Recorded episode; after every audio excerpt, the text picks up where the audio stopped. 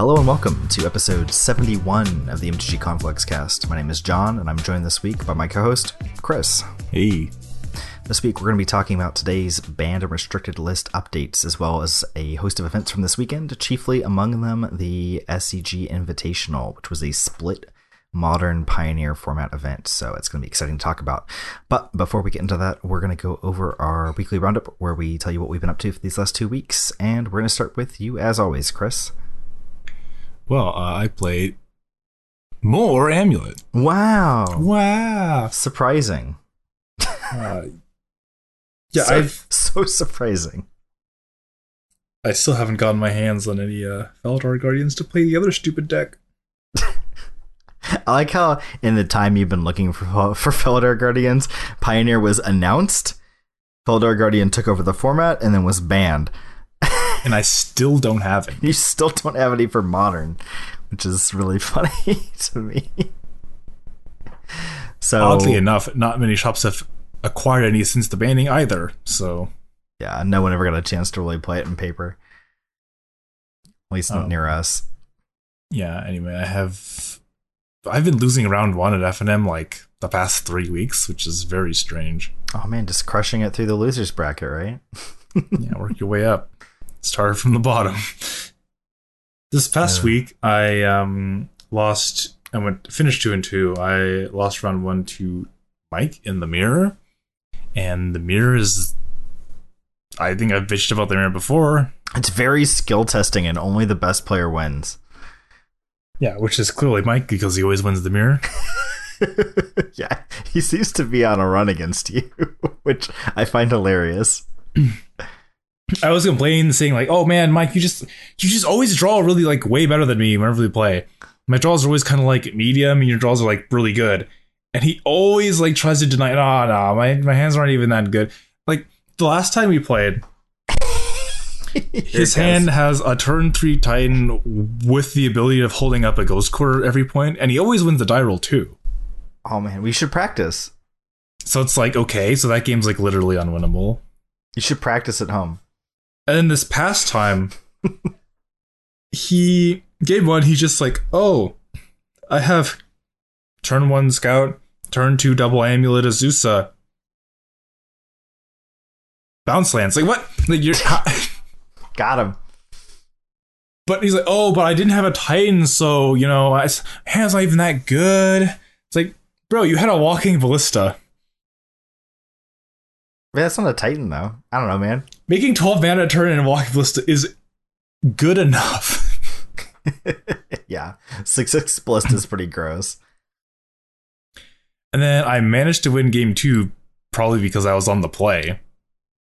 And um, I was able to correctly identify to counter his um, uh, Amulet of Vigor with my Pact of Negation. First time I've ever done that one. Yeah, it doesn't usually line up like that. Because I know he has a Cavern. And he has Zeus in play. So. an Amulet, of course. You know, why wouldn't he have an Amulet? um, so I was like, yep. Like, if I counter this, he can't actually make a Titans. Well, actually, no, no, no. Yeah, he- no, okay, that was the amulet. Sorry. If the amulet resolved, he could have made a Titan with the cavern. But with no amulet, he can't make Titan Man at all. It doesn't sound like a very hard decision at all. Then The thing is, like, it's because I knew we had the cavern. Otherwise, you just wait and counter the Titan. yeah, yeah. And then game three, he has his cavern again. I like I like how Cavern's the deciding card in this ramp deck mirror. And I'm like, okay, well, maybe he has a pact. Nope, just has the Titan. Because I'm Okay. sitting there with my, you know, pact negation. I'm like, oh, I'm gonna luck, I'm gonna luck sack this guy with my one of pact negation. He's like, oh well, counter luck sacked with my one of cavern of souls. And it's like, oh, maybe, maybe I'll be kind of lucky. Like how every time I lose dual Eldrazi it's because they play Chalice on zero and I draw four packs and never draw a Titan. Oh, maybe that'll happen to him. No, no, he just has the, he just has a Titan. Yeah, man, that's important. You just gotta have the Titan. and uh, and he had another Titan as well. So I ended up getting wrecked of that game, uh, largely due to the fact that uh, he has he had three Field of the Dead's one Vesuva, and I had two Field of the Deads. Three is greater than two. And he had two Titans, and I had one Titan. So Man, he's just got you outgunned at every step of the way. one Azusa to my zero. Like, how do you, how do I win? Yeah, man. What can I do? Just just draw better cards. just have to play better, I guess. you know? Yeah. You would have won if you just played better. Yeah. Th- then I play against uh, Eldrazi and my luck swings the other way. Opponent mulls the mulligans to four and does the big die. Oof. And then next game was also pretty unremarkable. I just like played a Titan and then had the ability to make a Hornet Queen later, and he just didn't want to. Yeah, he had he'd had enough. Tapping out. Yeah, Hornet Queen will do that. Uh, and he's like, "Man, this matchup feels really hard." On four cards, yeah. it's like, yeah, you're it's it's rough, man. but but overall, Eldrazi Tron is like a pretty favored matchup. They just kind of they have to like cheese you with chalices and a bunch of Thought-Knot Seers. Yeah, what they're doing doesn't seem like it lines up that great against you. Like either they have a draw that's good against me or they don't. And I think the average draw is pretty medium. Well, yeah, because like all the things they're doing are things that generally speaking aren't good against like amulets. So like they're trying to go big, like you know, with Thought-Knot Seer in Reality Smash, like oh, I'm getting big guys ahead of schedule. You know, what gets bigger guys ahead of a header of schedule? Amulet. Like oh, yeah. They basically well, have to tempo me out of the game, which is weird. not a thing that you think about when Yeah, you think yeah. Eldrazi. Mm, yeah, and they're like, oh, I'll, I'll discard them with Thought-Knot Seer. And You're like, whatever. I'll just like top deck a like a bomb, you know, a, a Titan. Uh, Yeah, it's like, pack, okay, is your whatever. Going to kill me in time? Yeah, like, oh, well, I've got this big ass reality smasher. My Titan is bigger. Like, yeah. Yeah. Once Field of the Dead hits the table, the game ends. Yeah, they're just like, yeah, yeah, yeah. Like, I think all the ways they're trying to attack. Although that's kind of true with a lot of matchups. Yeah. Like, the only way that they're attacking you effectively is with um, Chalice, and even that has like a chance of whiffing. So, yeah. Yeah. Uh, next round, I play against Bug Shadow. Ooh. I like Bug Shadow. Uh, there's another deck that can't beat uh, Field of the Dead. Yeah. No, Uh, no trample here. Yeah, losing access to TBR, kind of a big deal. Uh, yeah, he he tried. He did his best. I think he had like turn one discard, turn two Grim Flayer, and I just like got to sneak in a Zeus into play and ramp a whole bunch. And then we dirtle around until I oh look here's a top deck Primeval Titan. Play it. Oh look, Field of the Dead. Make some zombies. Oh you you can't you can't handle endless zombies. That's a shame. Guess you'll just die. And Yeah. then post board got even more rough for him, I think, because I just boarded like mono engineered explosives, hmm and he was on like Grim Flayers, so I didn't see any delve creatures. I assume he was probably playing some number of delve creatures, but the way things worked out, he just like destroyed every threat he could have found, Gotcha. it just stalls the game until Field of the Dead. Um, so my last match I play against my good old friend, and my good friend I mean deck I used to play a long time ago, Titan Breach. Yeah. This deck. Not sure you'd call this deck a friend of yours. Maybe a frenemy. Yeah, I played this deck before. I hate this deck. Yeah. you you've complained about this deck a lot. I mean, I don't like Titan Shift as a deck as it is. Titan Shift even uh Breach Shift even worse. Because when you play it, um you just draw the wrong you just draw like a bunch of breaches and no titans and you're like, wow, this deck's really bad. When you play against it, they and when you play always against have it, they always have the breach thing. Like yeah. I I mulled to like five, I think, and I still managed to like turn three a Titan due to an amulet plus Scout Garenbrig thing. But I had to lose Gemstone Mine in order to do it, so like I play a Titan on three. I have three lands in play when Titan resolves, so like I'm ten million years away from you know getting Field of the Dead online or whatever. And he just untaps, plays a seventh land on turn four. with two of them being Valakuts, and just goes like, uh, Pact, Breach, get two more Valakuts, attack you, get two Valens, 20 for you with Valakut triggers. Ugh. Wow. Yeah. That's hot. It's hot. Yikes. Yeah. And then the next game, he's just like, he got a Titan to play before I did, so I lost the game. Like, Yeah. The classic race between those decks. Who can Titan first? Yeah, except for even if I Titan first, I still lose a lot of the time because if he Titans on his immediate next turn, if he has requisite mountains, he just shoots down my Titan. Yeah. And then it's just like, uh, Awkward. like my Titans trade with land drops. Feels Excellent. bad, man. Yeah. so you had the F and M not so hot two two. It says you uh you played a league as well. Yeah, I got a chance to play one league the past two weeks. That's surprising. You were playing a lot more for a while. Yeah, man, like now that uh, the comp leagues and the regular leagues have been uh, pulled together, you could play against some weird stuff. Oh yeah. Like this this league was I played against Abzan Hate Bears? yeah. Question mark. Those Like, are words. bring to light Scapeshift. okay, that's more real. Uh, the blue red taking turns deck with fires of invention. Oh, that's hot. I played against that. Mill that's a terrible matchup. and Tron. Okay, a real deck. But like, Wow. like round one, opponent just like I think it was some really bizarre land sequence. I think it was like Verdant Catacombs into Temple Garden Noble Hierarch. I was like, what the fuck is this? Like, is this like the Bant Infect deck, I guess? And they're just playing random green fetches, maybe? I don't know. And then he follows up with a turn two of Tidehollow Sculler, and I'm so confused. I have no idea what's happening. yeah, that's wow. And then I get I get destroyed because um I, he like drops a vial at some point and he like vials in a Flickerwisp to flicker my bounce land. Oof. So I just get sent back to the fucking Stone Age. That's really gross. Wow. Oh.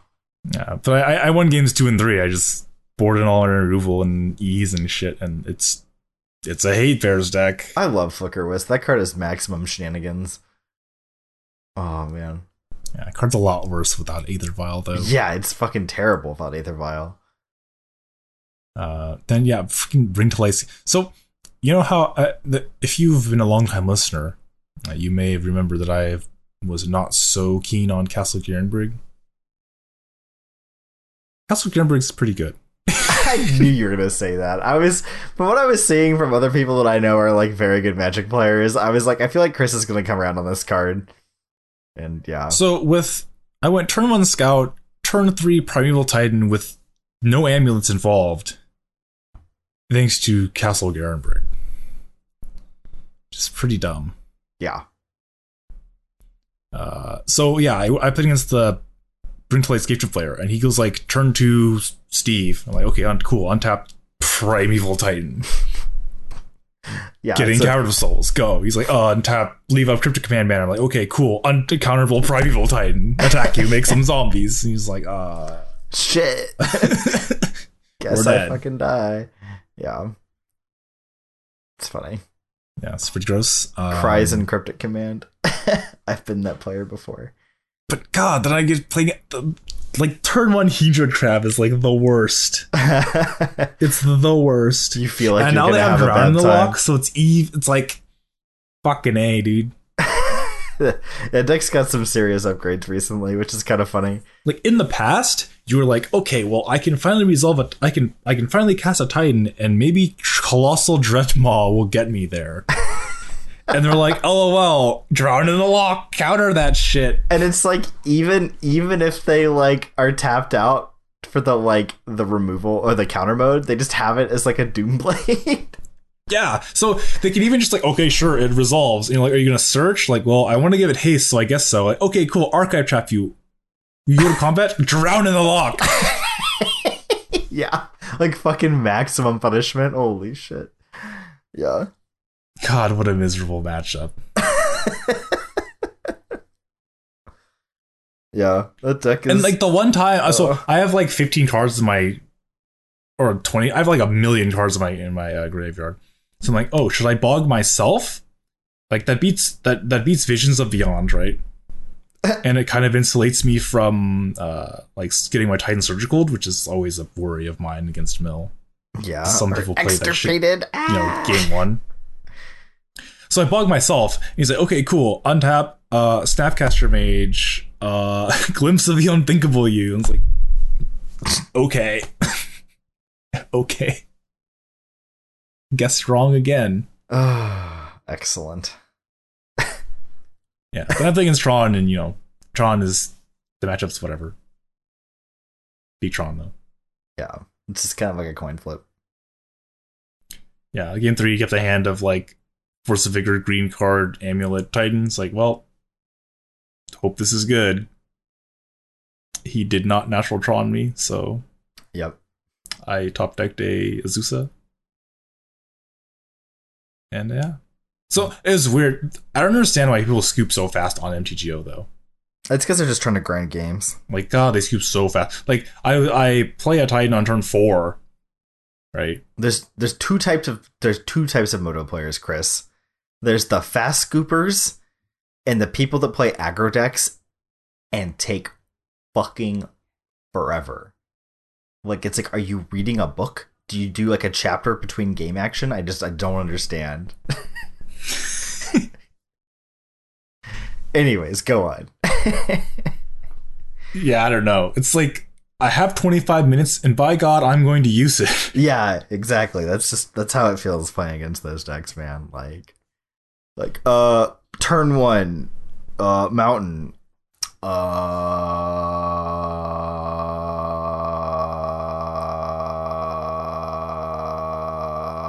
monastery it's even, it's even better when they're like suspend Rift Bolt next turn. Like, oh, suspend Rift Bolt comes off of like comes off suspend, and they're like, huh? Nothing in play, and, And like, like, there's no permanence. yeah.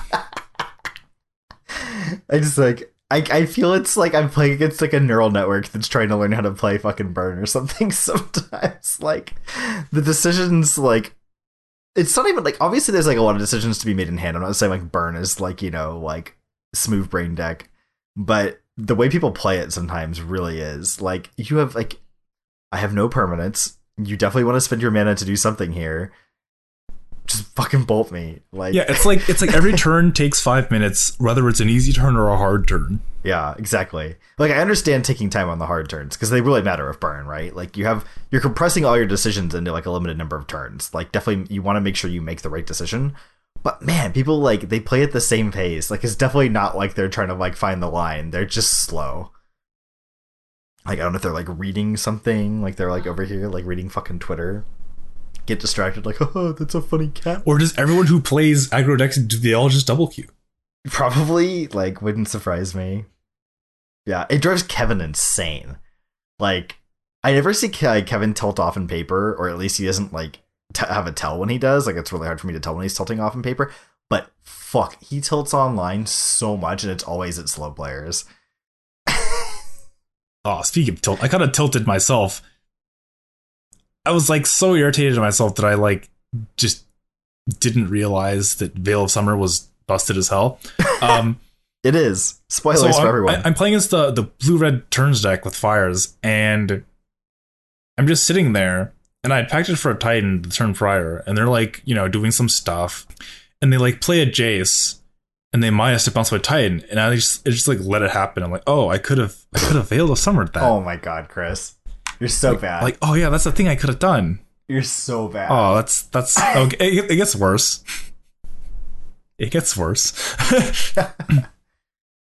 Because then opponent exhaustions me, and I just let that happen too. Why? And I'm like, oh yep, can't do anything about that. And I'm like, wait a minute, oh my reads of god. it like reads exhaustion because like I, I don't know. I like in my head exhaustion just said like opponents don't untap next turn, or something. yeah. but it fucking targets. And so I'm like, oh, I'm actually just an idiot. This was the same turn. Uh, probably not because it's fucking the taking turns deck. Um, but it doesn't matter because you just in response to the exhaustion, like, oh, Veil's over, like, Oh my god. and then I he just passes and I lose to my pact because I can't fucking untap my lands to pay for the pact. Oh. Did you reveal your hand? I You should get- reveal your hand. And then I get nut on game three. It's pretty sad. oh my god. He's just like, oh, like fires of invention, savor the moment, untap, Chandra, Ooh. plus, savor the moment, untap, Jace Uh, the sir- Mind Sculptor, sir, Brainstorm. You don't you don't untap after savoring the moment? right? Whatever. Who cares? Where we're going, we don't need untap steps. Oh man. It's like Jace, brainstorm, um, fucking, I time warp. Oh, now I can untap. Ah, Castle Vantress, Scry two, or like Uh. brainstorm, Scry two, plus Chandra, time warp. You know, someone's someone's gonna listen to this and hear how tilted you're getting, and they're gonna bring this deck to FNM because they just want to see you just die in person. And they're just like, oh, Chandra emblem, Oh, time warp, five you. yeah, that's how I lost to that deck. I was like, oh Simian god, Spirit Guide, cast it, five you again. Untap, attack you.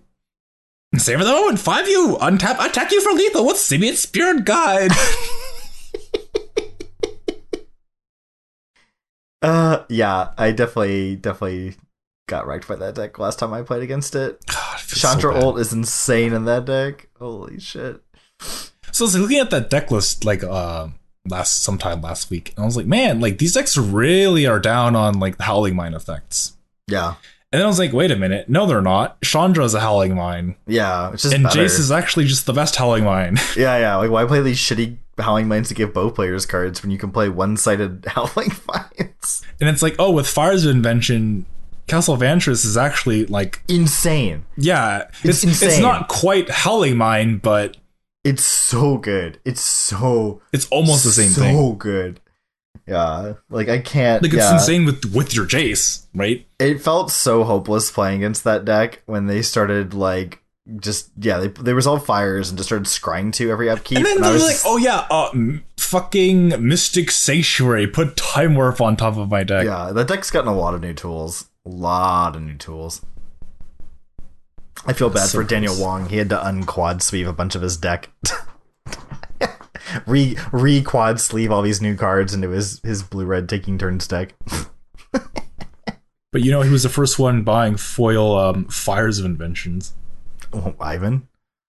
No, Daniel Wong. Oh, really? Yeah, probably. Yeah. Ivan also a candidate, I'm sure. Seems right up his alley. And you already know he had to unsleeve to get Storybook Jaces. Someone was playing um uh Jeskai Fires in Pioneer this weekend. Nice. It was it was yeah, that was basically everyone's reaction was nice. nice. deck is sweet. Big fan. Oh, what a cool deck.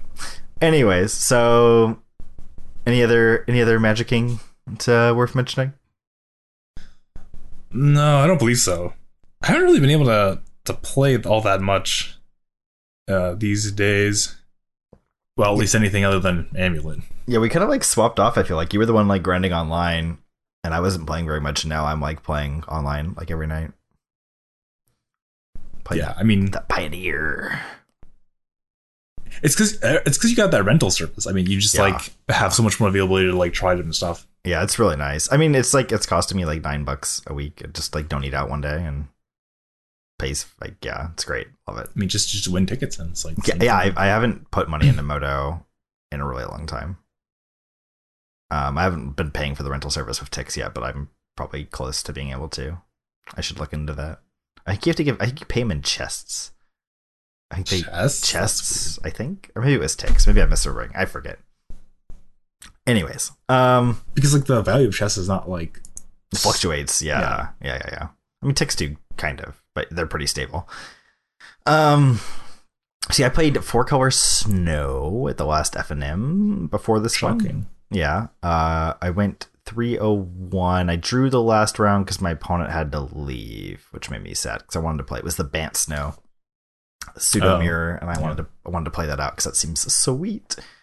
Um, I think my deck being a little bit bigger and more controlling is probably favored in that matchup, but I don't know. It's felt good when I played against it before. Um, and then last week I didn't make it to F and M um because I had uh so we had some family in town, but I did make it to Sunday Pioneer. We had twelve people show up, which is pretty good showing for I think like the third one they've run. Um, I went three and one, losing in the last round to uh, Hardened Scales. I was playing bug cards I own. uh, I was like trying to figure out what Ah, to yes. play Quite Yes. the archetype. It was like, ah, yes, what are the most powerful Pioneer legal cards I own? Oko stood out from the pack. I was like, okay, well, what Oko deck am I going to play? And I have like all the Eldrazi because I used to play Bant Eldrazi, but no one in town has Quest or not Questing Beast. Um, they don't have those either, but they don't have um Lovestruck Beasts. No one has any Lovestruck Beasts for sale. And I was like, this card seems kind of important to the like blue green Eldrazi Stompy archetype. Um, so kind of moved away from that. I was like, you know what? I'll just play Bug. I have like most of these cards. Um, my mana was really bad though because I didn't have any Fable Passages and I didn't have any Vraskas. And so I played like a Jace Architect of Thought. It was terrible. I sideboarded it out every round. Um, my mana just could not support double blue. like my terrible mana just like was stretched to the breaking point with with Jace. It just came out. I had it in my hand multiple games and just like couldn't cast it. I was like, well, I have one blue mana. Um, It's almost as if there was a blood moon in play. yeah, it was it was bad. It's, it's not good. Uh, but the deck was sweet. Uh, the last run against Scales, I got like really stuck. on Like game one, I got stuck on like Botanical Sanctum, uh, Breeding Pool. So I had plenty of blue mana, but no black. And then, uh, I took a really deep mole game two, and uh, yeah, I lost 0-2. Game two, I took like a really deep mole and ended up like stuck on two lands for a really long time with like a bunch of or no i got stuck on two lands and i i had i had like jace Vryn's prodigy and so i i ended up losing that game with three green black lands in play and my hand was three jace Vryn's prodigy no it was all four it was all four jace Vryn's prodigy and jace architect of thought that was my hand at the end of the game with no blue mana. that was the only round I had mana problems. so Yikes. yeah, it was a big yikes. So I took my winnings and I bought a fabled passage. So three more to go. uh, but Pioneer is sweet. I've been jamming a ton of leagues. Uh, I did, uh, let's say, did a league with uh, Blue, Green, and Soul. I did a uh, two leagues with Green, Black, Soul Flare. One league with Jun Soul Flare. Uh, a league of Blue, White Control. Two leagues of Blue, White Flash one league of mono black vampires, and I'm queued up for a league right now with green black uh, Field of the Dead. Um, I also did a league in there with uh, four color snow and modern, and we got two leagues actually, two leagues. I got we got like like three two and two three or something. That's terrible. We got like paddled by like we played against a ton of dredge decks all of a sudden. I was like, why is everyone online playing dredge? And we like added Uh, some send it to more some more anti graveyard cards to the sideboard and then immediately queued into it again and lost. It was like, huh, feels really bad. So, uh, but yeah, Pioneer has been really sweet. There's a pretty good variety of decks. Although our blue white league, we managed to queue into the green black like uh like three drops deck three of our five rounds, which was really strange. And they're playing like four Goblin Rabblemaster, four Goblin. Is it Mentor? The one of the Goblin of Mentor. It's like a three drop. It makes a Oh. Goblin every turn. Likely, uh, Rabblemaster. Legion is it Legion something? Legion Warboss. I Legion Warboss. Yeah. So, I so haven't yeah. been talking about that deck. Was that? I haven't been talking about that deck. Yeah, it's powerful. Um, it it leverages uh the mana dorks really well. So you just like go dork and then you drop a powerful three drop on two, and then they have like questing beast and glorybringer and Chandra and Hazoret, and it just like crams bombs down your throat. Like uh, just early on, and it goes kind of wide too. He was saying that nut draw is like turn one dork, turn two Rabblemaster, turn three attack, and then mid combat Ember Cleave. Oh, the, yeah. So the versions I put against didn't seem like they had Ember Cleave. I never saw it against any of the three. So I played like at least eight games, I think, and I never saw Ember Cleave once. So the version people were playing that night for whatever reason didn't seem to have Ember Cleave. I don't know why, but yeah, Ember Cleave does seem really busted. Just like it's like TBR, almost. just like slap them. Yeah. Um, so that can be really problematic um questing beast is a hell of a card. So like the problem with that deck is playing blue white is like you're playing like all these azorius charms and garbage like that and your opponent's cards all have haste. So you're like oh i'll bounce your attacker. And they're like cool whatever. It's slapping you again next turn anyways. Or you're like oh i have uh blessed alliance. And they're like i'll sack a goblin token. Yeah. Uh so that's not exactly thrilling. Um, but yeah, there's been overall pretty good variety of decks online. I've been having a lot of fun. Um, the play draw thing, it's interesting. Ari Lax put up an article on SCG Premium today, so a lot of people probably haven't read it. Um, but he's talking about the play draw disparity in Pioneer and how huge it is. Um, because the answers are so bad and the threats are really good. And so whoever just gets off on you know the right foot jamming threads, especially with like Elves being you know everywhere. I mean that's why it's everywhere because it's so good at that. Is it's really hard to like regain that loss of tempo and get ahead in the game when you're on the draw. And so he was pointing out things different people were doing in their decks that let them kind of regain um, the tempo advantage uh, and take back the the play from their opponent on the draw, which is really interesting to me. Um, stuff like the mono black aggro deck is playing um it's like a one black creature that it ETBs. It's a one black, one one, and it ETBs and gives a creature minus one minus one until end of turn. And it's just a duder that you can play. Your opponent goes like turn one elf. You play that on your turn one, kill their elf, and now you have a body to crew copter in play already. So you can turn two copter, and then on turn three, play another thing and have the copter Whereas like normally you'd just be like way behind at that point because they'd be playing a three drop on their turn two. Uh, but now they just have to like play, you know, more fair. It was really interesting. Uh, just kind of he's talking about different things people are doing to try to like uh, defray the the tempo loss you get that it's so severe in this format from going second.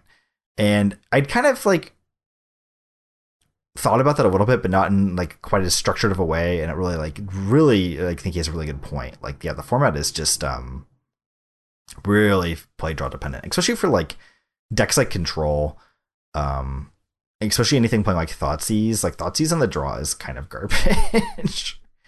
um, on the play, it's like insane because you get to like like compound your tempo advantage. Yeah, but on the draw, it's just like they already they already did a thing, and like most of the things are like usually when you Thoughtseize, your opponent's gonna have like you're not going to take their only three drop, right? So like you're like, oh, turn one Thoughtseize you. I'll just take your only three drop, and then you, your elf is useless. Ha ha ha. It's like no, you take their best one, and they just jam their second best three drop down your throat, and it's still really good, and you probably can't beat it because you like spent your turn one going down to life and Thoughtseizing something out of their hand. um, so um, I'm gonna try sideboarding Thoughtseize out more on the draw and see how that goes that might be a game changer for me. I don't know. We'll see. Um, but yeah, uh, Pioneer's been sweet, uh, and we'll get into more about that later because I think there's a lot of interesting data from some events this past weekend. Um, before we get into that, I think we're gonna get into um, the ban and restricted updates that were announced today. Chris, what were you what were you expecting as far as this? Did you have any thoughts in mind? Um, I, I, think everyone was expecting Veil of Summer to get banned in Standard because it was banned in Pioneer last week. Uh, and, and, and since like the the the two formats are not that far apart from each other yet, it seems reasonable that um, too strong in one might might definitely. That was your number one pick though for bands. I don't think that I don't think that was most people's number one pick. Okay, okay, so everyone wanted Oko out. Yeah, it was like a foregone conclusion, right? Like yeah, like everyone's like Oko fuck that card, get it out of here. Yeah. Uh, but but Summer Reveal, I don't think was necessarily a surprise. No, definitely not. But I, I, I think I don't think people were expecting it to the same level they were Oko though. Uh, and then um, I don't know.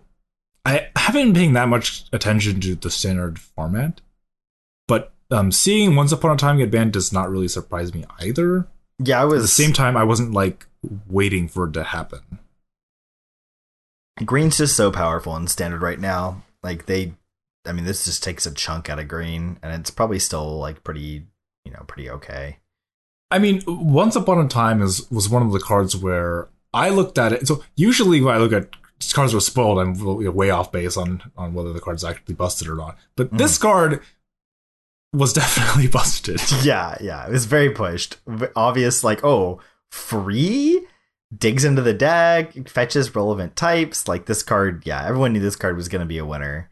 Yeah, like everyone bitches about ancient stirrings, and this is like zero mana ancient stirrings. yeah, with instant speed. yeah, on on turn one. It's like you're like, oh, but ancient stirrings is so good later in the game too. Like, yeah, sure, but I mean, Whatever. for standard, like, still, like, this is insane. yeah, card's just busted. um, I- why is it? Why is it instant? yeah, I think the real surprise for me was actually that it, it did not. Once upon a time, did not get banned in Pioneer. I was really expecting that ban today. I thought I that was, was, as well. I. I think no changes to Pioneer is the biggest surprise of this um of yeah, this update. and maybe maybe them actually paying attention to vintage, which we'll get into in a minute. But yeah, um, yeah. Once upon a time is everywhere in Pioneer. Um, yeah, I mean, I think for a good reason. Yeah, insane. Um, and I was actually kind of sad because I was like, oh, I guess I can't play Soul Flayer anymore because they're gonna ban Once Upon a Time, and like I don't know if that deck is playable without Once Upon a Time. It's because it leans like so heavily on a few core cards that are creatures. Probably not. Uh, a, a lot of people are talking about how um Once Upon a Time is just so good for um fixing colors of mana. Yeah, yeah, it is. Um, that deck also plays really light on land, so it just does like a lot of really good stuff in, in Flayer decks and Yeah, just in the too. format Oh. at large. Um, and yeah, I was really surprised. Um, like the devotion decks have been just like killing it, man. They've been killing it. Um, and like they played in hardened scales too, right? Like I'm pretty sure. I'm not super familiar with hardened scales, which I should be. Uh, I haven't tested that deck yet for some reason. Uh, yeah, they're playing Once Upon a Time in Hardened Scales. Like, of course, that's not really surprising. Um, yeah, I don't know. Just surprising to me that like you know, a couple of the best decks are are playing it, and yeah, I don't know. Um, I the cards. it's going really to go. I would put good. I would put good money that it is going to go very soon. Um, Yeah, that's for sure. they said that they are going to they would prefer not to ban anything next week but they're going to reserve the right to because next week is pioneer week um, they're going to be doing from november 25th to december 1st a pioneer ptq every day and man i wish i was off i wish i could just be a complete fucking degenerate and uh play Pioneer PTQs every day for a week. That'd be insane. Um, my boss is actually off that week, so I'm kind of jelly. He doesn't play Magic really, but he's gonna play like there's like a new Diablo three season starting that like Friday night, so he's just gonna spend like a whole week playing Diablo three. it's like man, I wish that was me, but with Magic. Anyways, uh,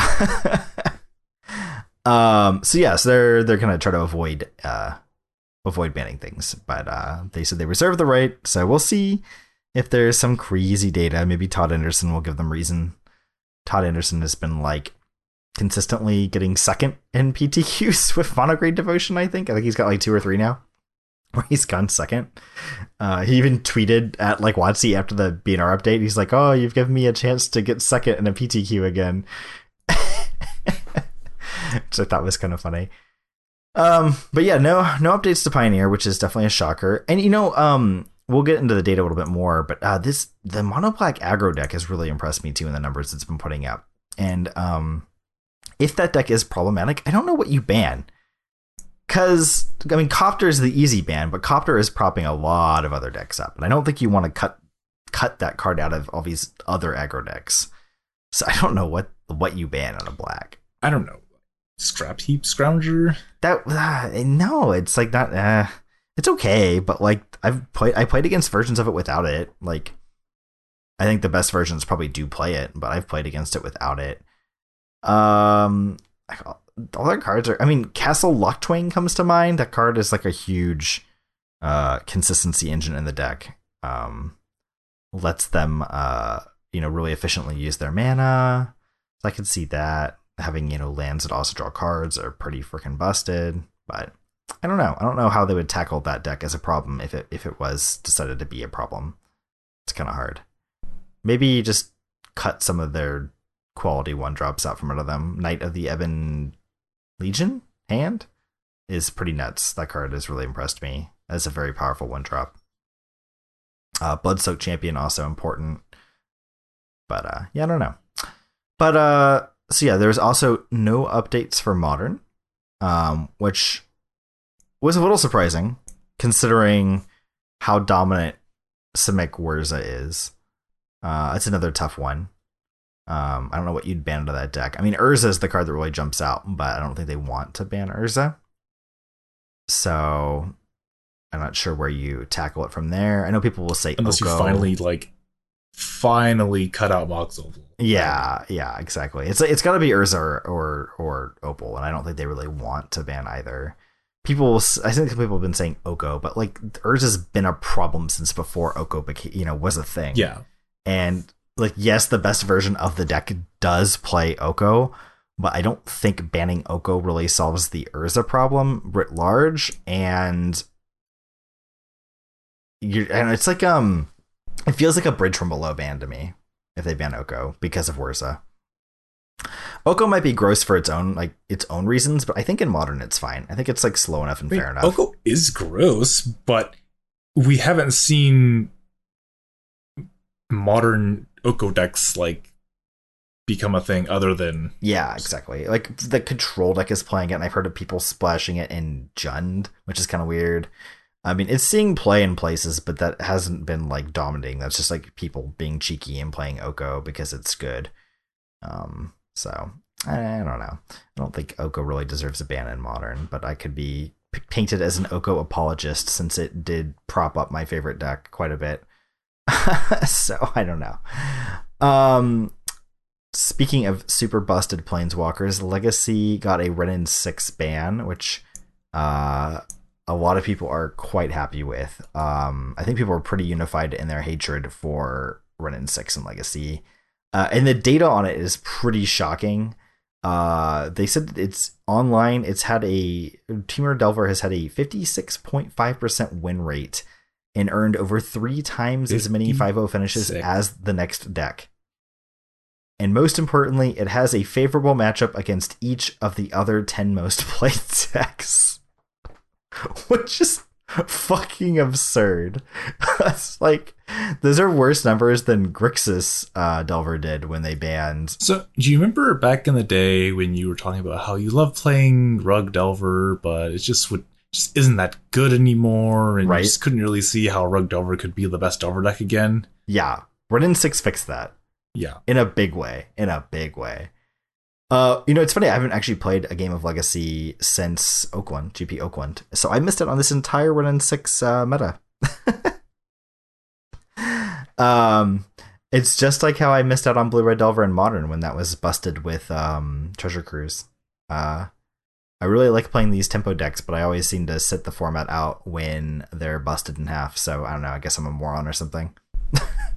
I'm always interested in some other format. I think when like Blue Red Delver was gross and in modern. I was like, but I just want to play Delver in Legacy because Delver's even sweeter in Legacy. And then this time around, well, so then at least you don't do what I do, which is just play decks that get banned all the damn time. yeah, I guess, yeah.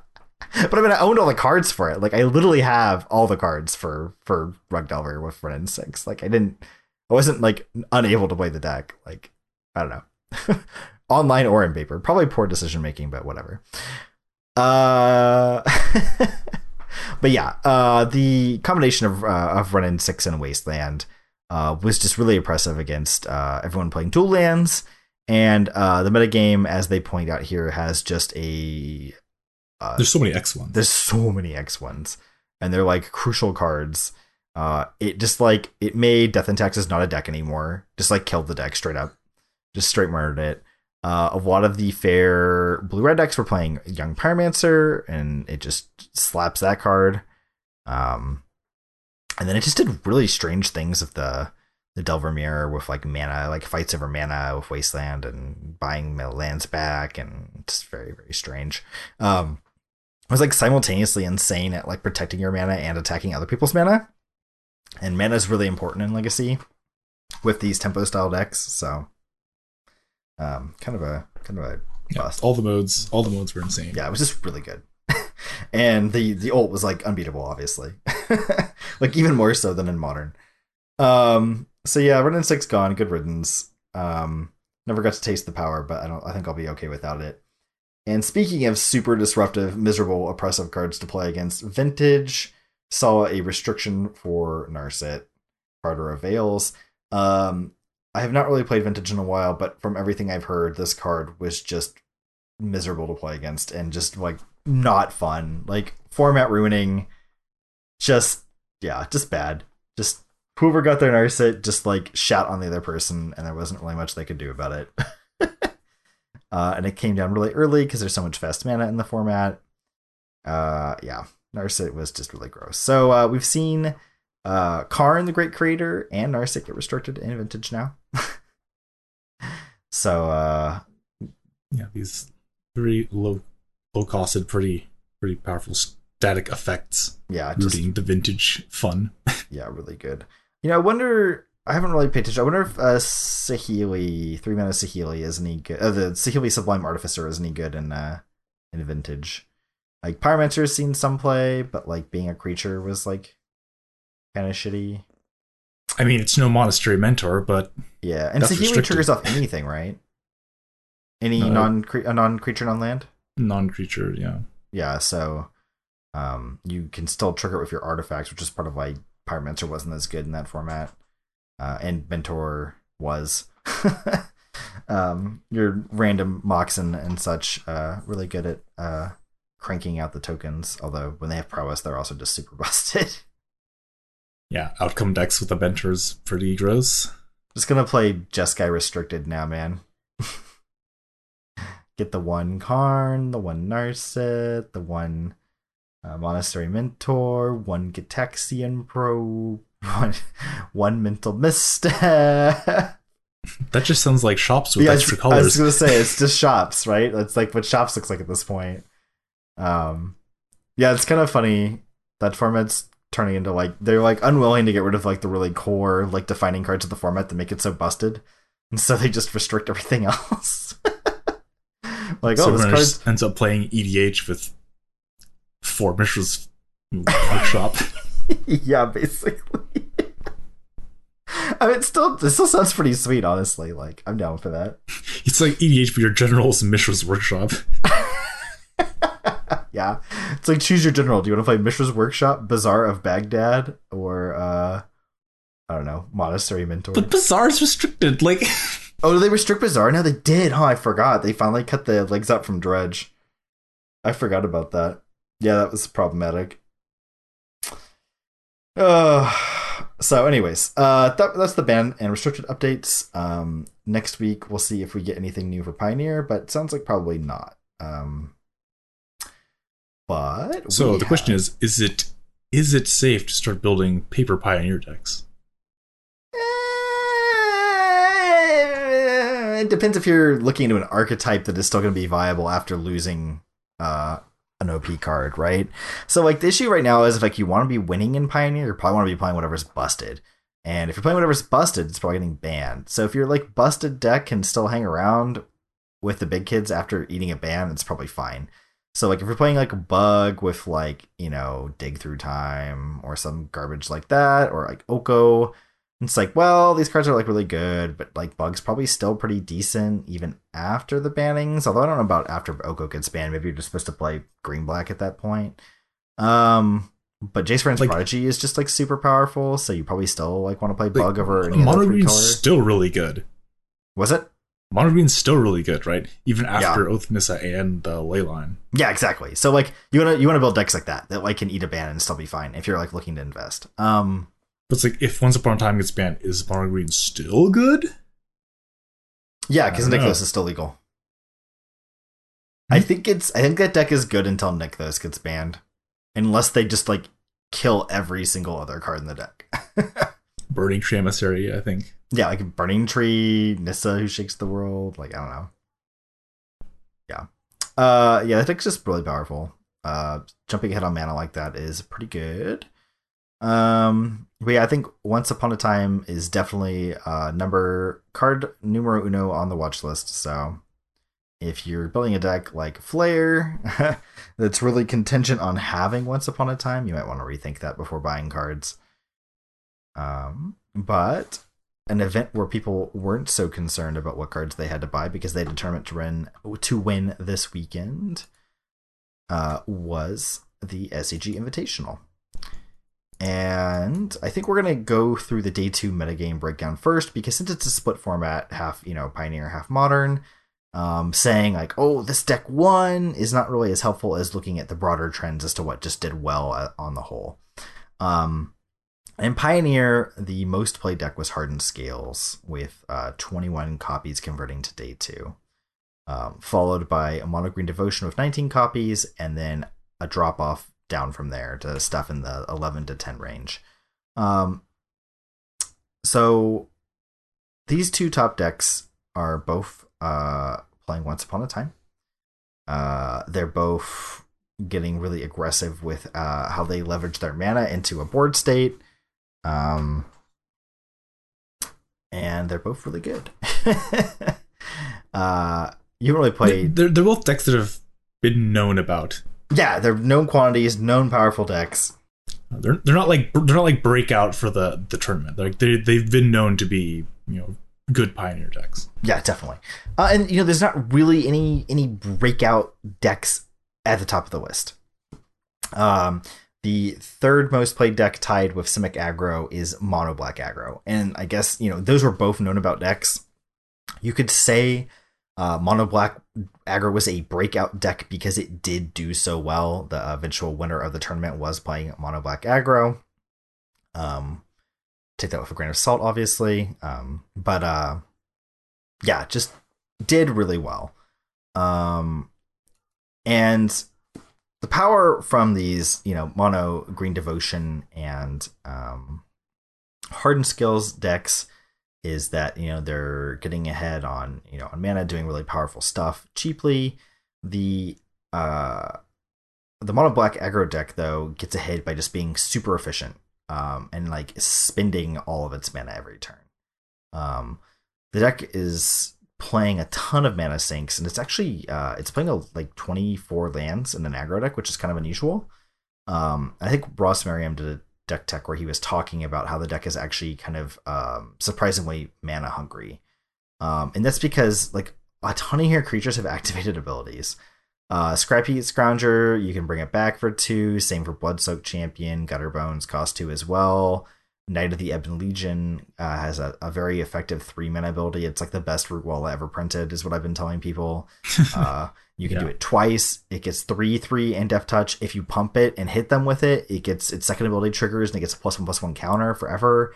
Uh, this card just like threatens really gross stuff in combat, and it's like basically got pseudo unblockable. So you just get to like swing in with it. They don't block, and then if you have nothing to do with your mana, you just pump it. And if you want to keep playing to the board, you just don't pump it, and then play something else.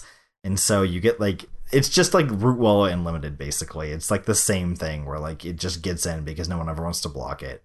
Uh, and it blocks really well uh, when you're on the back foot for whatever reason.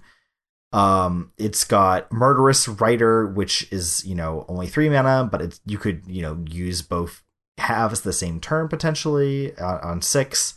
Um, and then it's uh it's got castle Locthwain, which uh, you can use to refill your hand, but does take the castle plus three other lands. So um, just really finds effective ways to use every last drop of mana every turn of the game. Um, and that's part of why the deck is so good because it's putting a ton of damage up really quickly while spending all its mana and just like just it really just kind of it, like I said, it squeezes every last drop out of its cards and its mana, um, which some of the other decks in the format um, don't always do. The mana is kind of awkward, um, and you see people kind of just like not spending all their mana sometimes.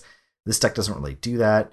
Uh, it also has the most effective disruption on the format in the form of Fatal Push and Thoughtseize kind of your best one mana ways to interact with other people outside of Wild Slash, which is really not great to be honest. Like Wild Slash is kind of a trash card. Um, so you have just like really good premium one mana interaction. Uh, you've got eight lands that double as like air quotes spells with Castle Locthwain and Mutavault, getting you pseudo card advantage there. Uh, and then you just play a really efficient beatdown game. So I've been really, really impressed with this deck. Um, uh, and like playing a high land count is not so bad if you're playing Mhm. four Smuggler's Copters. Yeah, you have Right, four smuggler loot away sculptors. Yeah, and you have uh, Rankle at the top end as well. And fun fact, Chris, uh, I don't know. A lot of people have never really read Rankle. I, it turns out because I was surprised by this, and I asked a few people yesterday, and they were all surprised, like very surprised. Did you know that Rankle says choose any number of its three abilities when it connects, not Yeah, choose you one? Do you can do all of them? no one I asked knew that it actually was a choose any. They all thought it was a choose one. And I did too until I saw someone on stream get hit by it and they uh, discarded a card. And I was like, oh, that's really dumb of their opponent. They definitely should have chose the sack a creature mode. And then they proceeded to also sack a creature. And I was like, what? Pull up the card on Scryfall and reread it. And I was like, oh my God, that's way better than I thought it was. Uh, seems like a lot of other people have made that same mistake. So yeah, this card's a pretty solid top end for the the mono black aggro deck. Um, strips down Yeah, their and hand. your second garbage like you know blood soak champion. Yeah, your crap just comes back. Yeah, like uh, sack this gutter bones, like whatever. Yeah. Um, clears the way for your other guys. Yeah, the card's just really good. Haste is important too. It's evasive with flying. Um, Yeah, it's like a, a Rankle and a copter is six power in the air. Like yeah, pretty really hard. scary. really hard to deal with. Yeah, this deck is uh this deck's really good at everything except for blocking. I think uh let's see what how many of their cards to say can't block on them? It's quite a few. Uh eight, I think it's just what, nine.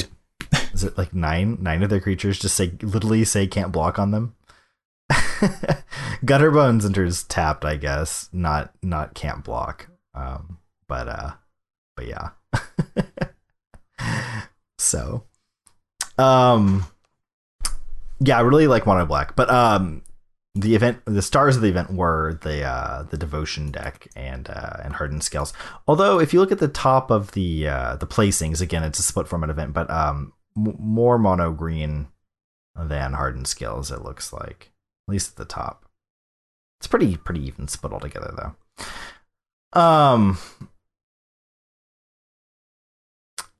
you watched a little bit of the event on stream, right? Did you? Does anything stand out to you about uh about the format? I know you haven't really been playing as much as I have. Um, I only got to watch like one match, Oh, but from what I'm seeing, Fields of the Dead is a gross magic card. yeah, I mean everyone already knew that, right? Every- Anyone who's like watched every time I play- see the card, it's just more gross.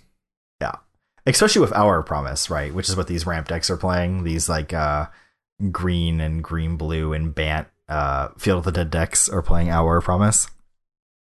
Yeah, uh, it's just like once there's two, threes, even like the full four, like any just just playing a land, creating eight powers insane.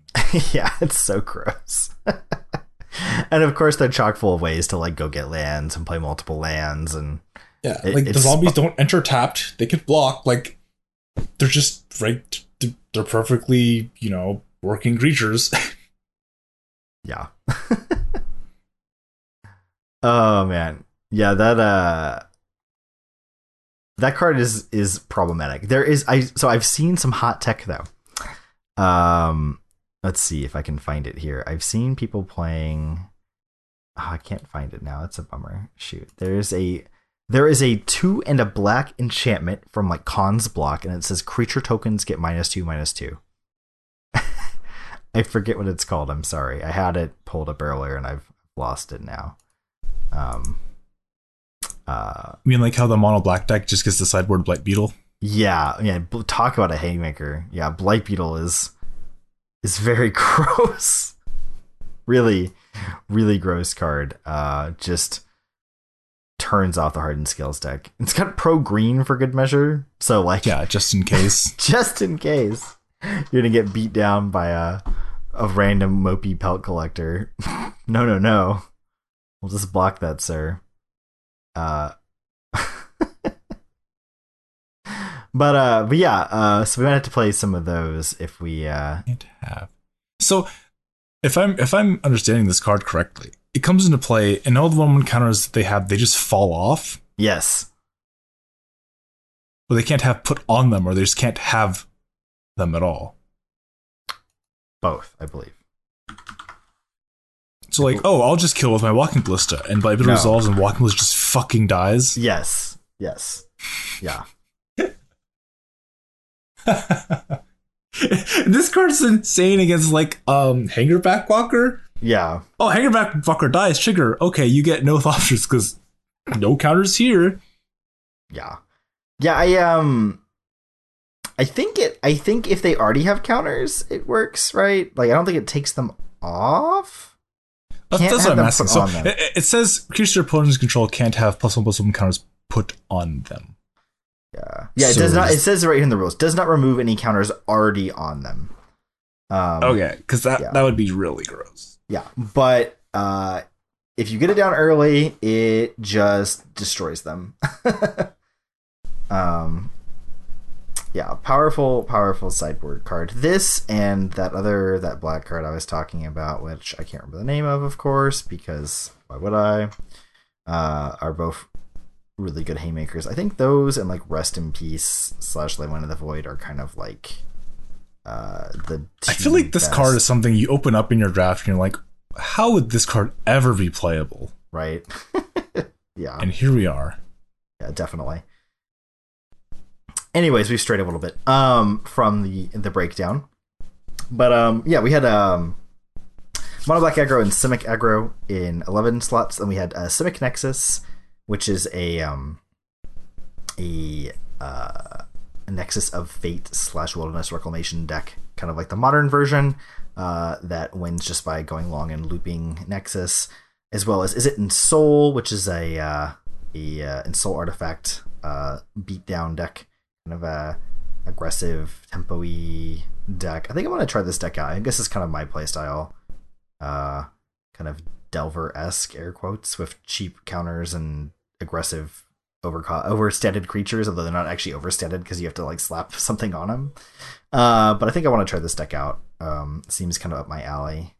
Noah Walker played it, so you know, must be must be up my alley. I always like what Noah Walker has to play. Uh, and then uh, below that we saw Bant Ramp at eight, which is the deck you were interested in. Izzet Phoenix at seven and Mono Red Aggro at seven, and then kind of trickles on down from there. But much much more unified in what people decided to play. Surprisingly, um, was modern, where now this is this is a little bit of a dis- deceitful. I feel like the way they broke this out. They have 24 copies of Simic Urza, 18 copies of Amulet Titan, 18 copies of Grixis Death Shadow, and 18 copies of Simic Urza. And you might say to yourself, wait, didn't he already say Simic Urza? No, it was Simic Urza with 24 and Simic Whirza with 18. It's not Leviosa, it's Leviosa. So yeah, so Simic Whirza was tied for second place with two other decks, and Simic Urza had an additional six copies more than any of those decks. So taken together, it's forty what two copies yeah. of Simic flavored Urza decks, um, which is absurdly higher than any other archetype in the format. I mean, Simic Urza More than twice as popular as any other deck. yeah, would just far and away the most popular decks in the tournament. We also have four people playing four color Urza and three people playing Urza Outcome, which I guess Urza Outcome I'll give you is a different enough deck. Um, but uh, Urza was freaking everywhere, dude. Uh, some brave and valiant Amulet Titan and Grixis Death Shadow players uh, putting up a fight. High five. two Yeah, of so our favorite decks. Grixis Shadow coming back from the dead once again. Yeah, it turns out a big fat boy uh, with Temur Battle Rage slash Royal Scions and not a lot of uh, point and click removal in the format is uh, is really good for GDS. So humans, If, if you if you look uh, if you just look at these decks, no one is playing Path to Exile. no, yeah, no No here. There are no paths anywhere, which is a pretty good recipe for you know some big dumb idiots. Yeah. Yeah, the worst matchup in the top of the spread is Burn, which is pretty manageable if you're familiar with the matchup. Uh, and then down at six copies, we have Humans, which is not a good matchup and why the deck was kind of pushed out of the meta originally. Um, but not very common. Although it did find success as a uh, choice for the first place player. Um, so he was just attacking with bodies all weekend. But um, yeah, so GDS uh, has definitely seen a resurgence in this Simicky uh, format, which is good for me because if I decide to go to a tournament, I'll actually have a deck I enjoy to play that can fight against these these Simic Warriors decks if they stick around for a while. Um, the four color snow deck is very much like what I want to be playing, but I don't know if it really has like. I definitely think you're disfavored against the Urza decks. So playing something that's favored and still to my taste definitely sounds better. And uh and Titan Titan has just gotten so many upgrades, man. Field of the think- Dead, I Castle. Amulet Titan is as pop is like as popular. It's the most popular now than it's ever been. yeah, the deck has definitely got a lot more people aware of it and playing it um than any other time probably in its history. Yeah, probably ever. it? Like Yeah. even uh, it's probably more popular now than it was when Summer Bloom was legal. Yeah, I would agree with that. I would definitely agree with that. Uh, Amulet Titan, when Bloom was legal, was one of those decks, kind of like KCI, where everyone knew it was like super busted, but no one really played it Yeah, because it was no too wanted to play. hard. Uh, although I don't think it was actually really that hard when you had Summer Bloom. No, it, it was a much more straightforward deck. Um, but uh, yeah, uh, that deck has gotten Field of the Dead, Castle Garenbrig, and Once Upon a Time, which have been insane for the deck. I mean, Once Upon a Time and, and Field have been crazy for the deck, and Castle Garenbrig has been pretty good. So you uh, you totally knocked out of the park on uh, on Field. No one believed you, but you were you were ahead of the curve on that one. Yeah, Discord Uh, did, did not want to believe. no one no one really surprised by once upon a time so i don't think you can claim credit for that one. Uh anyone with two eyeballs and a functioning brain saw that that was kind of nuts. Um and then castle Garenbrig maybe a little bit of miss on your part um but it's not as busted as the other cards have been. It's just kind of good. Yeah, Castle's Castle's just nice because um I feel like it, it, it allows you to slip Titans in windows that you normally you otherwise couldn't have. pull a sneaky on them. And so there's a lot of times where you know maybe opponent like will let the you know let the guard down for one turn cycle to put deploy their threat or whatever. mm-hmm And previously it would have been 100% safe, now you're just and like now it just bitch anymore.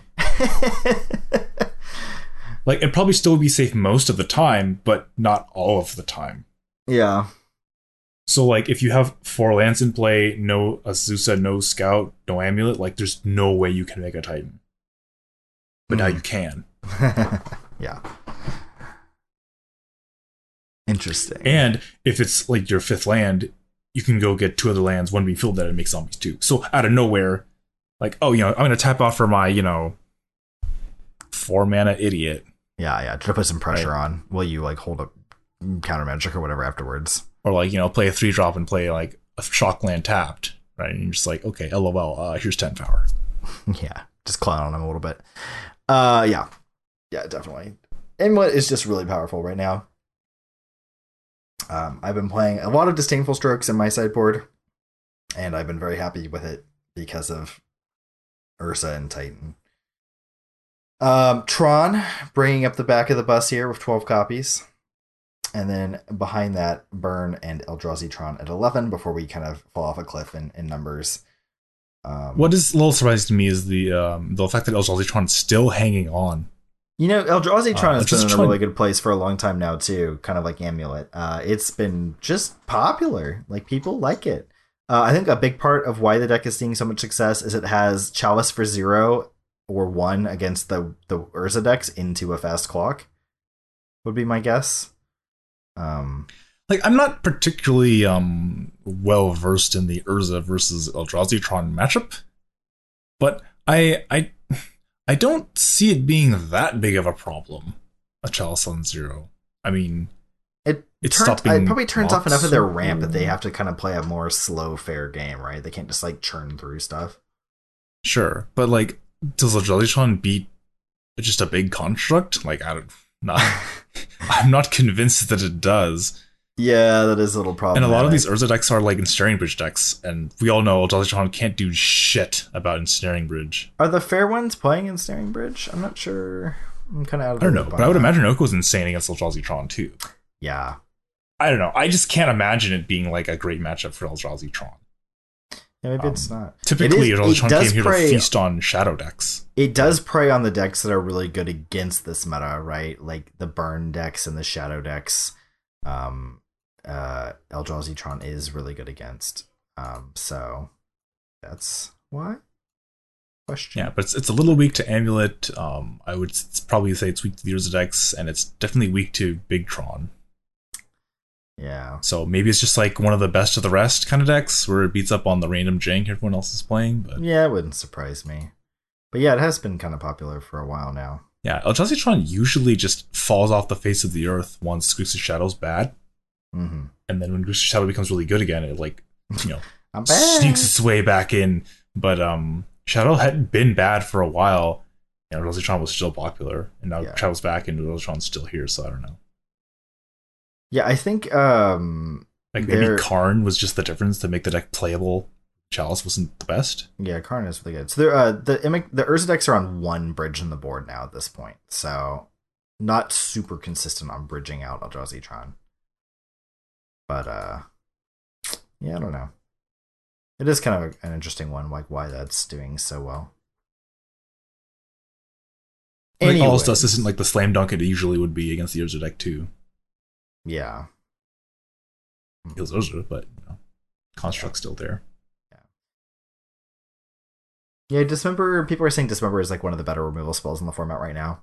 Um, people in the know have been really suggesting GDS players play more Dismembers than than more pushes, which, uh, looking at this meta, definitely makes sense to me. Yeah, Amulet lists have also been moving towards dismembers in the sideboard, but that's I think largely due to the the fact that um, Castle Garenbrig. Like, wait a minute, how's Castle Garenbrig uh, make you play dismember? Well, Castle Garenbrig makes you play more forests in the Mhm. form of breeding pools, which means you play less gemstone mines, which means you'll have less white sources to play Path of Exile. Yeah, that makes sense. Less red for And with Fields of the Dead, you're much more incentivized to f- mix up your different random bounce lands. Mhm. So you're not just stacking up on four Selesnya Sanctuaries.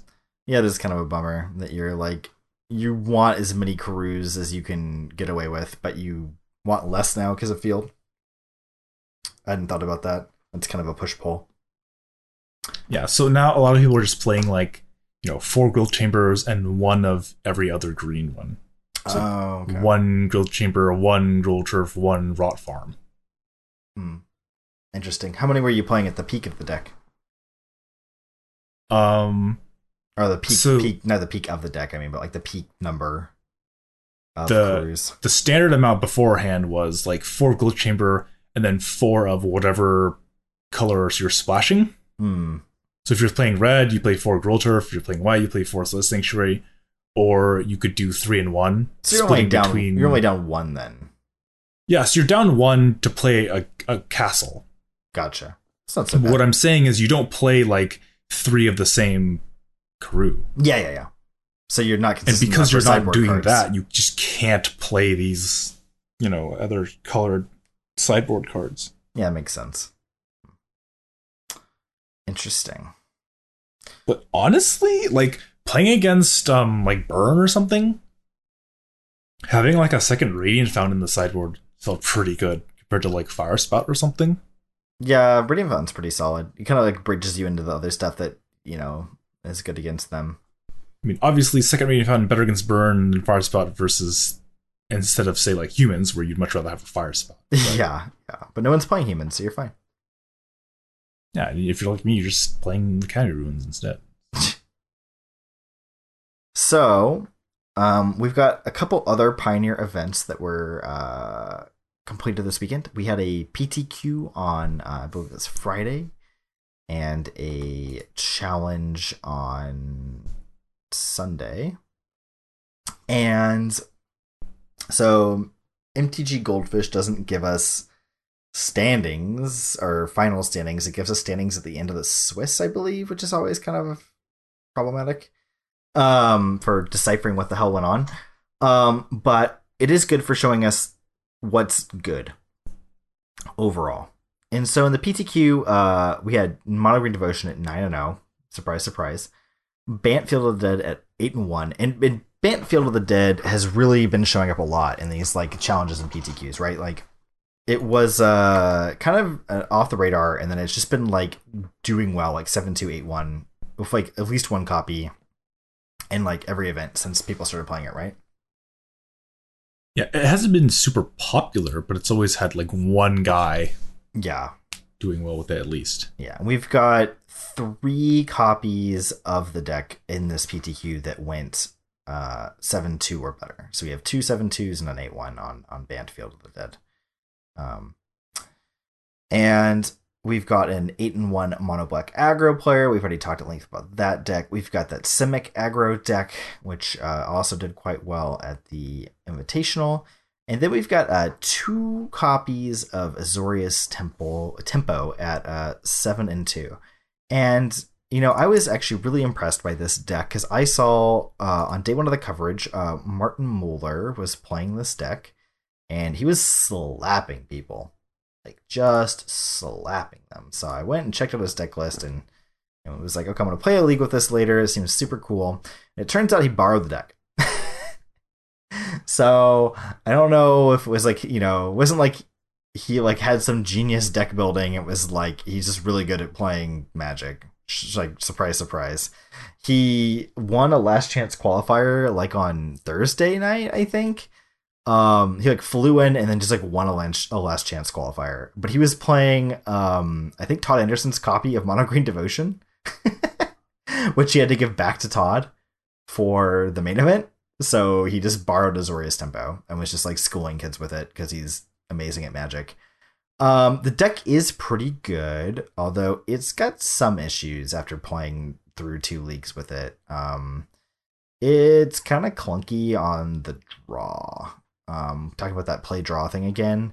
You know, all your really big hammers are at three mana. You got like Reflector Mage and Spell Queller and Teferi, and they all cost three fucking mana, which is kind of a bummer. And so, um, getting behind on the draw is kind of brutal. Um, but the deck does play just a really good instant speed game. You know, it's got um, Brazen Borrowers and Quellers and Archangel Avacyn, which really impressed me. That card I really liked. Um, uh, being able to protect your guys was really good, and um, the the board sweep was just good, and having vigilant a vigilant flying four four was good. Um, beats Copter very handily, although Heart of Kiran is a little bit of a problem because you have to trade with it. But um, yeah, the Zorius Tempo deck was was solid, uh, and I can definitely understand why there's two copies here at seven two. But um, I think the list is still getting tweaked a little bit. The the lists here in the event are a little different from um, what Martin was playing, and they're a little different from each other too. Um, I'm surprised that neither of the lists that went seven two are playing Selfless Spirit, which Martin Muller's version was. I really like that card. Um, it's good for the same reasons it was good in standard. Um, it uh, protects your guys from getting uh, swept up, and it plays insanely well with uh, Archangel Avacyn. Um, Yeah. You get to do really gross stuff where you like you can uh, flip it on command. Uh, you can protect your guys from the flip if your opponent tries to like you know oh I'll just kill one thing and then his Avacyn will wipe the rest of his board. No, uh, uh, uh. He'll just uh selfless spirit and you know you're down two guys at that point but you still have you know usually have a couple other things, and you'll still have your angel, and that six damage coming in in the air is probably gonna finish him off pretty quick at that point. So, um, deck is pretty good. And then we've got a, a blue white control list from Aspiring Spike down here at 7 and 2 as well. Um, I did a league with this last night with uh, Kevin and Curtis, and I like the deck a lot. It's playing really, really powerful cards, um, but the deck has some issues. Um, the removal, as everyone knows, the two mana is just not the hottest. Um, Azorius Charm and Blessed Alliance are kind of kind of terrible. Absorb is good, but again on the draw, like we've been saying, it's just terrible having a three mana So counter spell on the draw. It's so slow. It's so shitty. Um, and then Supreme Verdict on the draw is just kind of slow sometimes, especially post board. People are doing cheeky crap like playing Heroic Intervention, and so um, Heroic Intervention just completely blows out your verdict. They get to like you know on the play, they're like uh play like you know turn one elf, turn two three drop, turn three four or three drop, and then on your turn four, they've got, you know, they were able to invest maybe two mana into putting something on the board, and then they just have Heroic Intervention up. Or maybe they have like Fry and Heroic Intervention. So even if you just like try to play like a Lyra Dawnbringer um, and go that direction, they just fry ya. And so you get like really pinched by these like green, uh, green red decks, um, which are, seem to be quite popular. I mean, like I said, we played against three of them, so um, I want to play the deck some more against a wider meta. Maybe it's just I don't know. Maybe the green green red decks are just teched against us. I don't know. uh, but I did like the deck. It's playing a bunch of sweet cards that I like. Uh, Aspiring Spike is just also very very good at Magic. So um, maybe he just carried the carried the day. I did watch him stream a league with this like a week and a half, two weeks ago, and he was just playing very very well. So. Uh, and then we just have a pile of mono black decks. We've got a bunch of mono black aggro, a mono black vampires deck, more green devotion, and then a couple mono red decks and some some simic stuff. One deck I did want to point out is uh Mick Winsauce is playing Bug.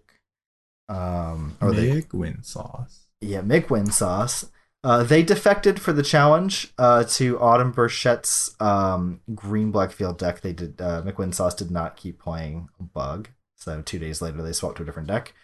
Um, but uh, I like this build of Sultai. It's got um, the food package, uh, Oko, uh, Wicked Wolf, uh, Gilded Goose. Only one Wicked Wolf, but still little little mini food package. Um, it's got the Scarab God. Oh man, the Scarab God is sweet. I love this card. Uh, I keep hoping There's this a lot card. of one-ums in this deck. yeah. Um, I, I I enjoyed the one of casualties of war. oh yeah, yeah. What talk about a six mana hammer, right? Yeah, not playing Fae of Wishes, just throw it in the deck. Yep. Um, Mick Wensauce is worth a follow on Twitter. Uh, if you are interested in spicy Pioneer decks, they've been playing a ton of different crap and doing pretty well with it. Um, they played uh, an Esper control deck that plays uh, Jace Wielder of Mysteries and Inverter of Truth as a win con. and so you play your your Jace, and then you play Inverter of Truth, and you dump your your deck into exile, and your graveyard becomes deck, and then you Jace, and then you win. It's kind of cool. so they got a 5-0 with that one, I believe, and then they had another uh, 4-1 with the deck as well, um, where they got dumpstered by an opponent having a net draw. Uh, but anyways, um, yeah, I like Bug a lot. I mean, I played it this weekend, um, mostly because of card availability, but uh, I would like to play um, some some Bug. Um, Bug is another deck that's uh, kind of in my wheelhouse, and it's just playing powerful cards. It's very interactive, which I like. Um, and you get to play all these like sweet, uh, sweet cards like Tamiyo, Collector of Tales, and Scarab God, and garbage like that. I do think it's insane that they played a, a one of Dark Petition. That's just what. that does me a confusion. Just go find something. Mm-hmm. One once upon a time, like I don't know, Yeah, why not, man? why not?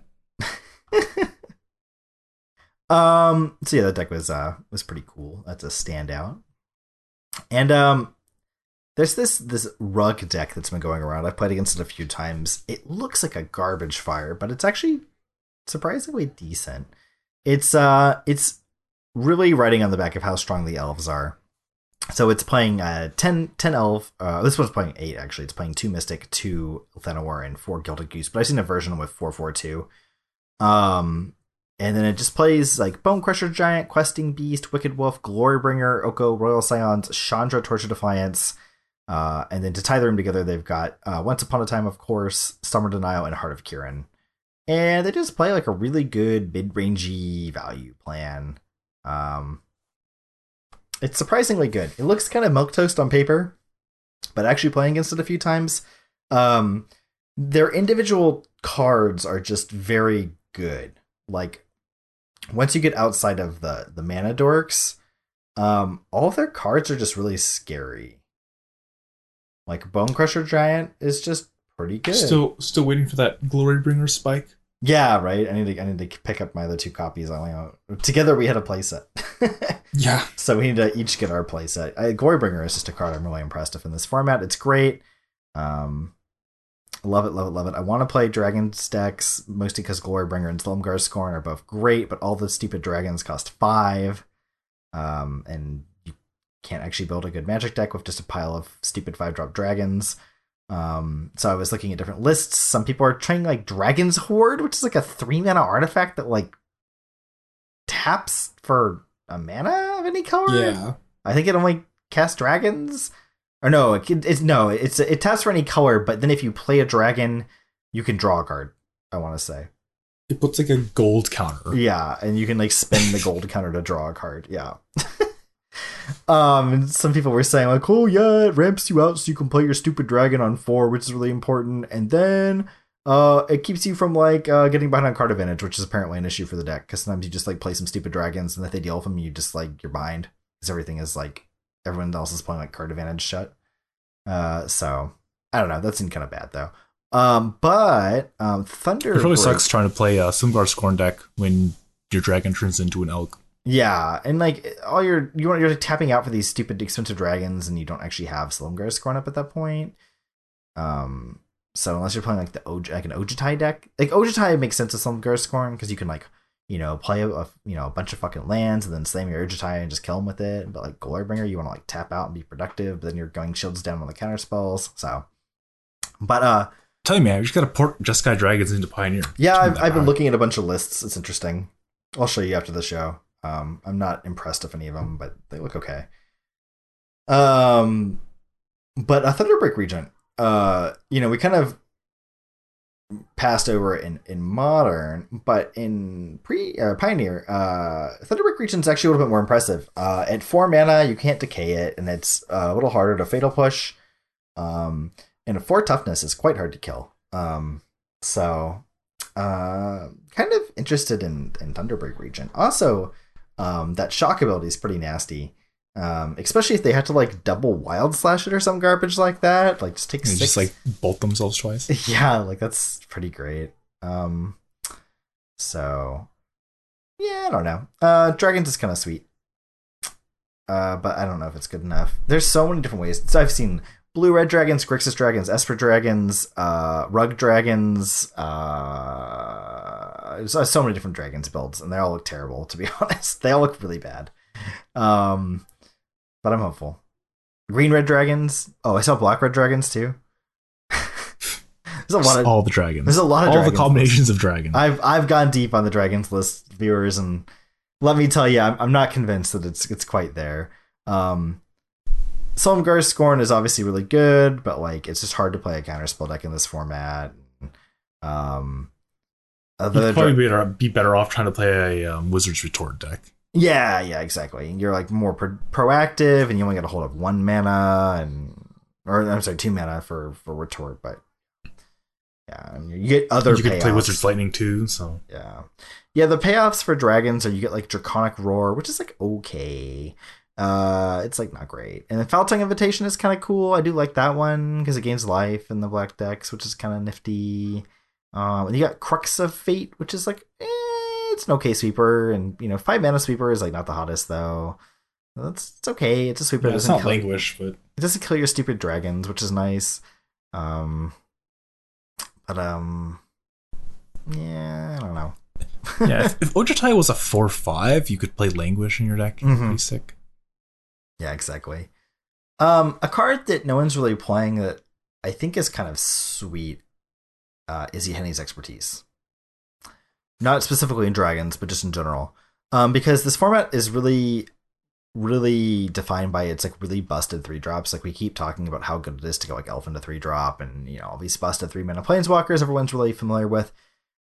And Yahenni's expertise, you know, only being minus three, minus three is obviously not the ba- the greatest, but it, it steals back again that that play draw, right? Like you wipe the board, and then you get to stick a planeswalker into play. And if they have something that's four toughness, you could even like put a, a Liliana Last Hope into play and then like plus on it and get that that one big thing they had. Wait, know? John, this format doesn't have anything with more than three toughness. Yeah, right. Uh, Kalidas, All creatures are elks. yeah, all the creatures are elks. It is really good against elks. Yes. Uh, how would you like to like put an Oko into play off of Yahenni's expertise as well? Like that's pretty pretty good. Um, I played two in my sideboard this uh, weekend in Pioneer. Uh, I sideboarded it in once against uh, Red White Feather and never saw it, but I think it would have been insane. So um, yeah, people aren't playing enough sweepers. I feel like, and Yahenni's expertise maybe deserves a, a look, but no one's just no one's playing sweepers except for Supreme Verdict. It seems like I don't know. Everyone wants to play creatures of their own because creatures are so damn good in this format. um, but I think it's enough rambling about Pioneer uh, play draw issues and big fat booties. GG Pioneer Cast. Yeah, MTG Pioneer Cast, MTG Elf Cast. Um, I think we're gonna kind of uh, move into our salt of the week. Kind of wind down now since it's just the two of us today, and we've kind of gone over the broad stroke stuff going on in the format. What uh, what card or deck are you super hyped for right now, Chris?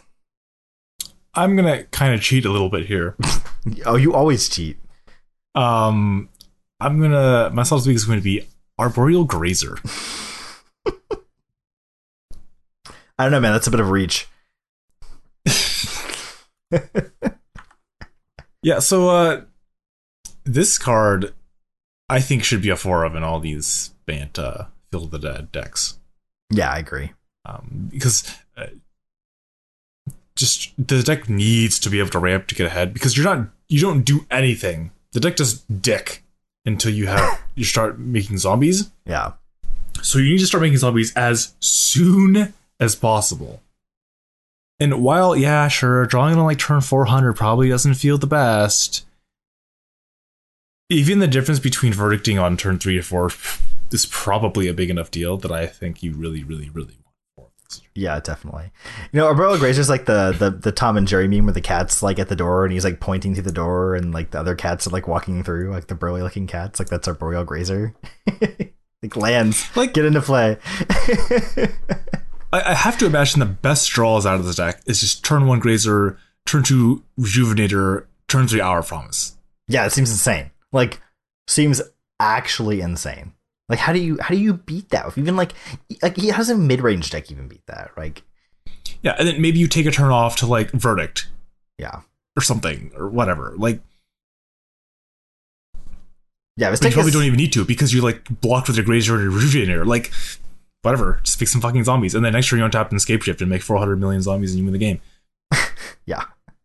Yeah, I've been interested in this deck. Like, it's not really the type of deck I normally I normally play, but it, it is so powerful that I've been kind of curious about trying it out. And there are a lot of just random lands in this format, Yeah, there are. like garbage, like Thornwood Falls. Like, it's a blue green land.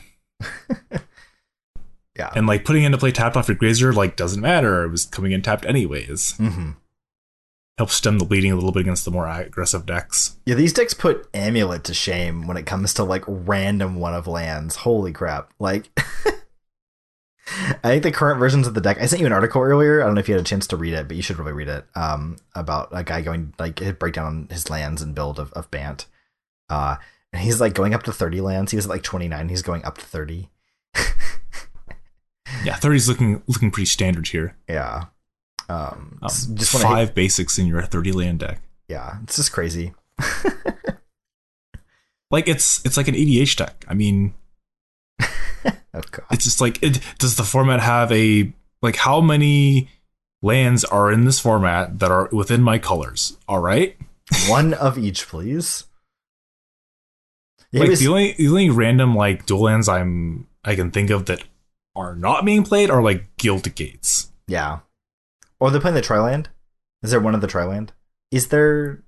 There isn't a ban no, Triland. the ban actually. Triland is not legal in Yeah, this that's a bummer. I did see someone playing a one of of uh, the bug one and bug mid range bug control. I only saw the one deck doing that. No one else has been that brave. kind of slow. Good fixing though. Uh, Yeah, just all the Scry lands, all the ETB gain life lands, two of the I guess all of the um cycle lands that have been printed. God, the ETB lands feel so bad though. When you're like having to like, you know, you just want to like go go go, like ramp your stupid crap out so you don't die to the aggro decks.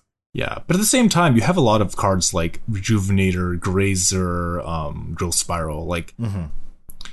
Uh, there's plenty of opportunity to put lands into play that you wouldn't have been able to do anything with that mana had it been untapped anyway, or the the effect is already putting it into play tapped. Yeah, that's fair.